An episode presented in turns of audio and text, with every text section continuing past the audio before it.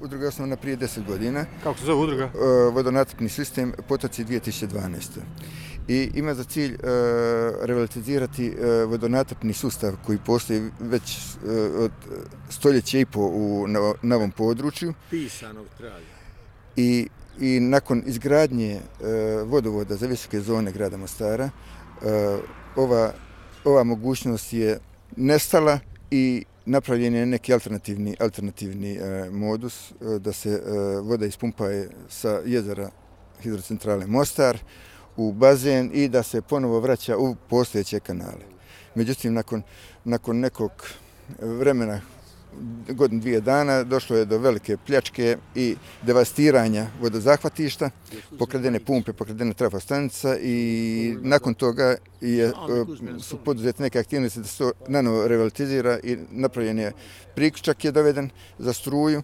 E, pumpe e, su u tijeku nabavke, međutim ne možemo naći, doći do naići na razumijevanje ni u gradskoj upravi, ni u Ministarstvu poljoprivrede, da nam pomognu, da nam budu partneri, da to e, dovedemo u funkcionalno stanje. I, i kažem, i cilj ovoga današnjeg okupljanja upravo, upravo to, približavanje, približavanje problema e, široj društvenoj zajednici, javnosti, da nam na neki način oni budu partneri i da nam budu uh, uh, potpora u realizaciji ovog našeg projekta. A gdje su se nalazile te pumpe? Pumpe su na vod, uh, zahvatištu hidrocentrale Mostar. To je samo, ne znam, evo, mogu, Raslednik, možemo... Poko ja, Raslednika Borik. Nalaze se na jezeru i ispod raslednika Bor koji se nalazi iza pravoslavne crkve prema rijeci. Tu su po, bile te pumpe Bile prije. pumpe, dva puta su ništavane, jedan put trafostanca, jedan put ona je... Ako ja mogu malo... Može, može. Ja sam Zdravko Sesar. Ja sam i pokrenuo ovu, ovaj vodonatopni sistem uh, udrugu osnovao uh, i ekološku udrugu. Eto, prije deset godina, Aha. 2012. Tako, zato se i zove onaj vodonatopni sistem Potoci 2012. E, cilj nam je bio, znači, od, čak od 300 godina e, postoje pisani dokumenti, znači od vrijeme turskih vremena, da je se ovdje vršilo natapanje u Bijelom polju. Eto, od kada to datira. Da bi ovim vodonato, e, vodozahvatnim sustavom što je odvedena voda u Mostar, što je u redu, jer voda je potrebnija za ljude i za piće, ali smatram da je to tada trebalo ljudi i svetri naroda, jer ja sam osnao udrugu na principu multietičnosti, znači nisam htio osnovati bez Srba, Hrvata i muslimana i, i u ekološku i ovu udrugu. I ta je voda odvedena u Mostar, trebalo je tada reći tim koji su donirali, to je njima bilo vrlo malo, recimo još dat primjera, radi 100.000 maraka, da se naprave pumpe, da se obnove kanali, pa vi vodite onda vodu u Mostar.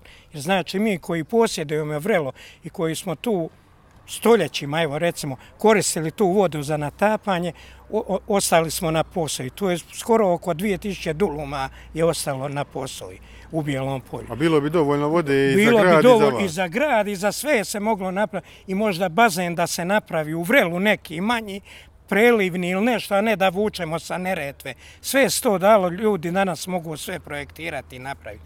Druga stvar, evo mi smo pokušali, ima tu malo i otpara, čim se negdje politika umješa, to odmah postoje. A evo vidite, znači da smo se mi sastali, Srbi i muslimani, mali, obični ljudi, kojima je stalo da živimo ko ljudi. Bitno je da si čovjek, a nije bitno ko si ni šta si.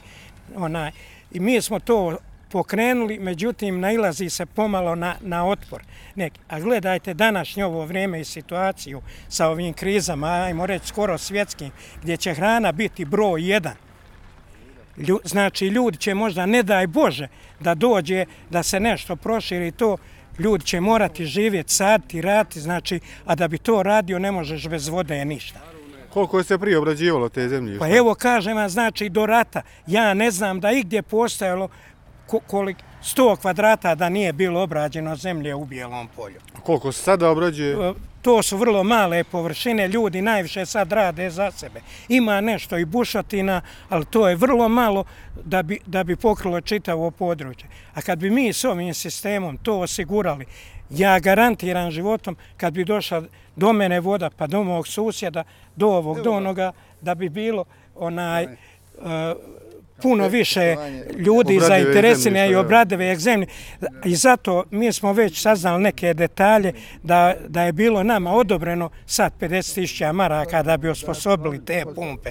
Međutim, to je otišlo za grad, izgleda neka je, grad se obnavlja, ne možeš ga sad ni ostaviti, ali su se mogla naći sredstva te, molim te ljude dole u gradskoj upravi, posebno naše Bilopoljce, vječnike koji su dole u gradskoj, da podrže ove naše projekte i ovu inicijativu.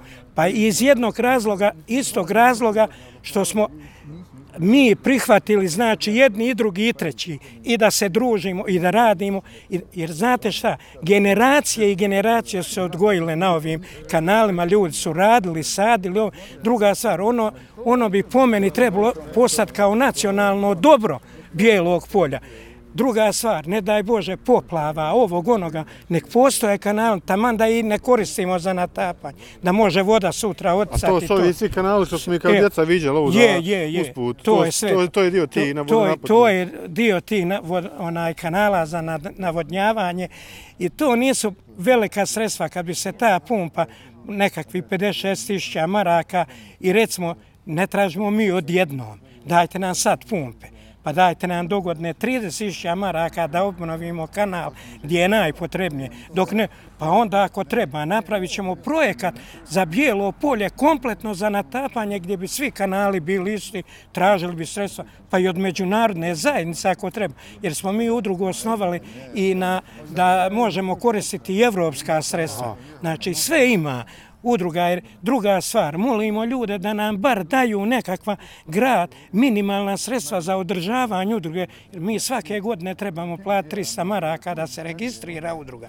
Druga stvar, te udruge, neko je debelo koristio, recimo ovi tajkuni i ovo što su imali kafiće, nisu plaćali porez, a mi ove udruge, ekološkovo, koji nama su sad nametnuli tu da i plaćamo kao oni koji su se obogatili na, na, na tome preko tih udruga. Po meni udruga bi trebala nekakvi, evo, ajmo reći, samo taj porez nekav platiti državi do, do, do 100 maraka, a ne da mi trebamo da 300 ili 500 maraka. Očekujete li od grada da će vam pomoći? Mi, ja se debelo nadam e, da će ljudi imati razumijevanje, evo i pozvali smo neke vječnike, došli su ovdje, pa ćemo porazgovarati sa njima i mislim da bi, da bi to trebalo uroditi plodom i da će to ipak krenuti, a posebno molim naše vječnike Bjelopoljce koji imaju bilo kakva docaja dole da, da podrže i da oni, ako je njih pet dole, naćete vi još pet svojih prijatelja i izložite im onaj o čemu se radi pa da se mo, da se to... A postoji li već neki projekat toga što treba, što bi se moglo pokrenuti uh, kroz taj Mi radimo, na, pa znate šta, mi smo sad na nuli. Znači, morate imati nekva sredstva da bi nešto... Mi imamo u planu da se napravi, znači, sve obuhvatni projekat da vodonatopnog sistema u Bijelom polju. Aha. I da, da se od pumpne stanice, od, uh, od ti rezervara, od obnove kanala, svega, znači sve se to da u rat, ali moraš imati neka po, onaj početni kapital. Evo. Razumijem. Ja toliko mislim da, da, da, da bi to trebalo biti ured, pogotovo, opet vam naglašavam, hrana će biti prioritet broj jedan.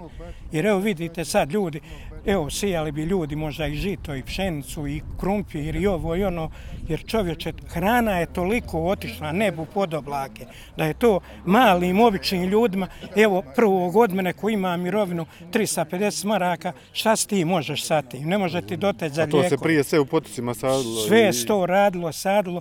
I ima, ja sam bio i ovdje pokrenut jedan časopis Bjelopoljska zora, gdje sam ja opisao dobio podatke od ljudi, recimo od kada postoji taj vodonatopni sistem, kako je funkcionirao, kako su ljudi, to je bilo nešto predivno, to je, to je bilo, znači, samo dođe, kad dođe vrijeme, u petom mjesecu ljudi se skupe, izaberu se ti čuvari vode koji su vodili vodu, čistili bi se kanali, sve, to je išlo ko sad sve. To bi i danas bilo, ali treba ljude potaknuti da neko vidi da nešto ima od toga. Jer nama se sad ljudi kao e, vi se bavite nekim stvarima zastarjelim, ovo ono, čovječe nije što je zastarjelo. Voda šta nikada nije zastarjela. Voda ne može zastariti, hrana ne može zastariti. Druga stvar, kažem, a to bi po meni nije bi trebalo u neku ruku, ne znam, možda se ja ne znam dobro izrasti, ali zaštititi kao, kao nacionalno dobro Bjelopoljaca. Ja, iznaći neki modalitet. I, da se... neka modalitet da se ne smiju ti kanali taman da su se koristili prije 50 ili 100 godina koje je zatrpan, on bi se trebao onaj, staviti u funkciju ako treba.